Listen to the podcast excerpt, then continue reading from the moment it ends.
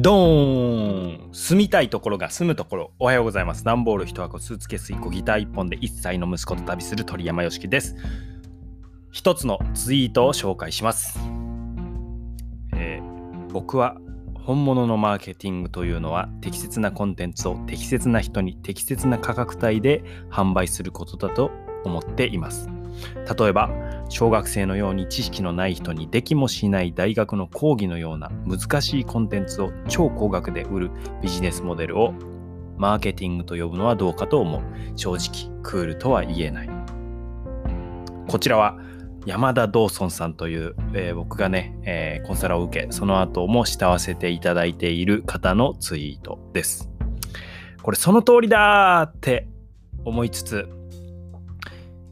あこれってすごく難しい問題だなと思いました。今日はそんな話オバさせていただきます。今日も一歩楽しんでいきましょう。10分で人生の選択肢を増やし成長を楽しむ放送です。本物のマーケティングとは？ということなんですけれども、えー、そのね僕の尊敬するドーソンさんは適切なコンコンテンツを適切な人に適切な価格帯で販売することゃってました。でもう本当その通りだなって思ったんですけどここにですねさらにあ難しい問題が隠れてるなって思ったんですね。その難しい問題っていうのは適切って何だろうっていうことなんですよね。適切って多分人によって変わってしまうと思うんですけどで僕以前聞いた 知り合いの話で、えー、その伝え聞いたその知り合いの彼は100万円を手に入れる方法みたいな教材を購入したそうです。はい。ちょっと正確に100万円だったか分かんないですけど、まあそれぐらい大きい額。で、まあその教材自体も、え、何十万円もしたはずなんですよ。まあ実際にね、あの知識を得てそういうふうに稼げるようになるっていうのはああることなので、えー、その値段がどうとかいうので判断できないですけど、その内容はえー、全国の自販機の下を覗いてくださいというものだったんですね。はい。えー、で、これってどうでしょうかね。まあ、嘘じゃないかもしれない。でも、できないし、うん、やりたいとは思えないですよね。まあ、そもそもそれやることにもっとお金かかっちゃうじゃないかっていう話なので。うん。えー、まあ、ここまでいくとね、えー、詐欺の部類だとは思うんですけど、ちなみにですね、その人は、えなるほどと思って、ちょっと実践して、したらしいんですよね。うん。まあ、そこら辺ぶっ飛んでるなと思ったんですけど、でもその後なんか彼はそういったまあ売り方とかを研究してマーケッターになったとかいうふうに、聞きました。うん。で、まあこれはね、極端な例なんですけれども、この購入してね、えー、中身を見たら、えー、なんかまあ思ってたのと違ったとか、まあ確かにそう出し嘘じゃないんだけど、なんかやりたくないし、そこまでできないみたいなのは、なんか結構あるんじゃないかなって思ったんですね。うん。なので、その結局、例えばそれが何十万円だとしても、えー、自販機の下を覗いていください。うわ、なるほど、そんな発想があったのか。そういう発想法ってめちゃくちゃすごいな。これはめちゃくちゃいい勉強になったな。とかいう風な視点で見たら価値があるかもしれないし、満足する人もいるのかもしれないですけど、まあ、あのー、極端ですけどね。結局大事なのは購入者の満足感なのかなと、えー、思いました。はい。まあ、そこのズレがどれぐらいかっていうことですね。で、ここで向き不向き問題っていうのがあるなと話したいんですけど、えー、僕がね、ドーソンさんから伺った言葉で印象的だったものが、えー、あります。それは、アヒルを飛ばそうとするなっていう話です。アヒルを飛ばそうとするな。これどういうことかっていうと、醜いアヒルの子っていう話あるじゃないですか。で、そのアヒルの子の中に白鳥が混ざっていて、その中でいじめ、まあ、あのなんかこう、まあ、醜いとされて、まあ、いわばいじめられるんだけれども本当は白鳥でで羽ばたいたらこう生き生きするねバードライフになったっていう話ですよね醜いアフリの子。で、まあ、これはあの一概に白鳥が素晴らしいとかっていうことではなくて、まあ、アヒルはアヒルの良さがあって白鳥には白鳥の良さがあるけど自分に合わない場所にいたら良さを発揮できないよねっていうことをまあ表現してるんだと思うんですね。で裏を返せばアヒルに向かって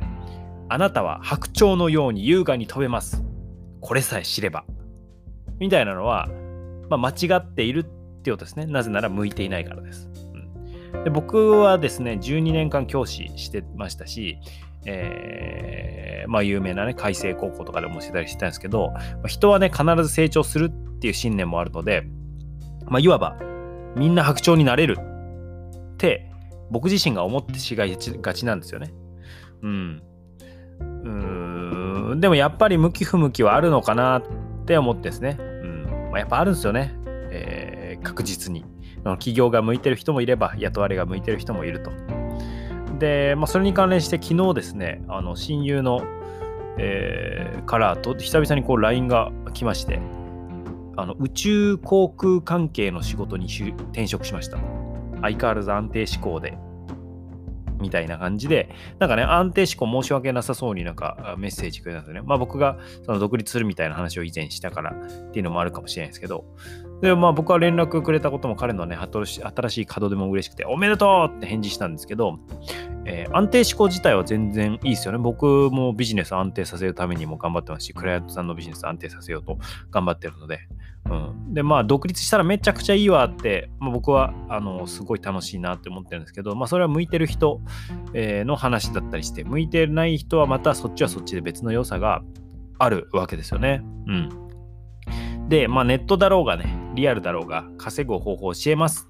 っていう人は、まあ、いて、まあ、その中にはこう営業とか、まあ、ゴリゴリにマーケティングがうまくて結構な確率で人に物を買わせてしまうという人が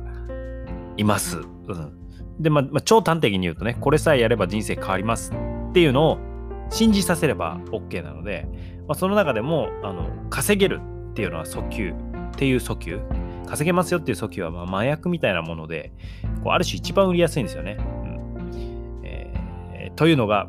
あります。はい。ま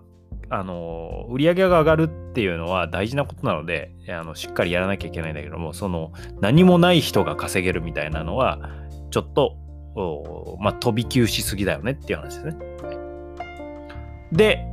まあそういうのいろいろあるんでその商品の購入基準っていうことについて、え最後お話したいんですけど、まあ、購入基準の見分け方がわからない場合の僕対策ナンバーワンはその人のお客さんがね顔出し名前出してお客様の声出しているかっていうことかなと思います。まあ、映像映像だとよりいいかなっていう感じで、つまりお客さんとの、ね、信頼関係ができている人なんだなってことですね。僕もあのつい先日お客様の声映像でもらったんですけど、まあ、その前ももらったことあるんですけど、あとですね、えー、っと、僕まだ手出してないですけど、サブスクですね、月額でやってる人は、やってるっていう形だと、まあ、一発売らせて終わりみたいな逃げ方、逃げ方っていうと悪いですけど、僕ドカンと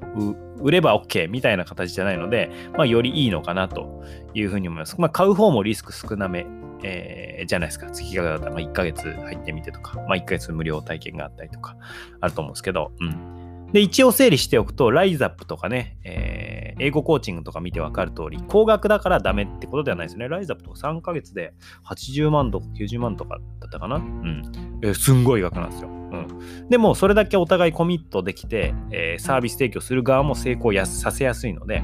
うん。あのそういう良さもありあるし、本気の人だけ来るっていうのがあるんで、まあ値段だけでね、いい悪いっていうのは判断はできない。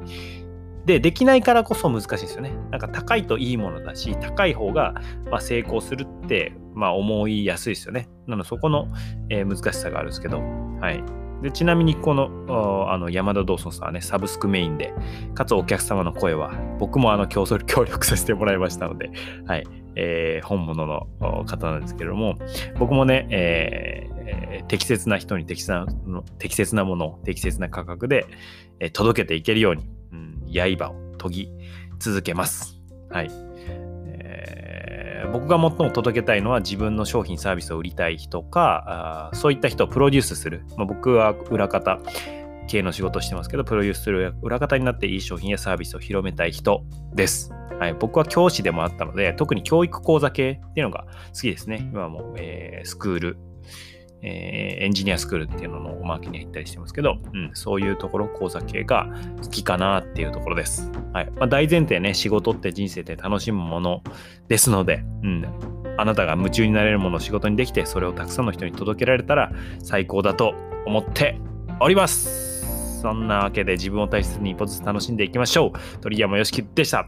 今日、僕が朝一でやったのはパッキングです。えー、パッキング、えー、段ボールに詰め込んだんですけど、っていうのも今いる鵠沼海岸っていうのは明日出発なので、今日荷物を発送します。で、段ボール1箱とギター1本をいつもね、次の場所に送る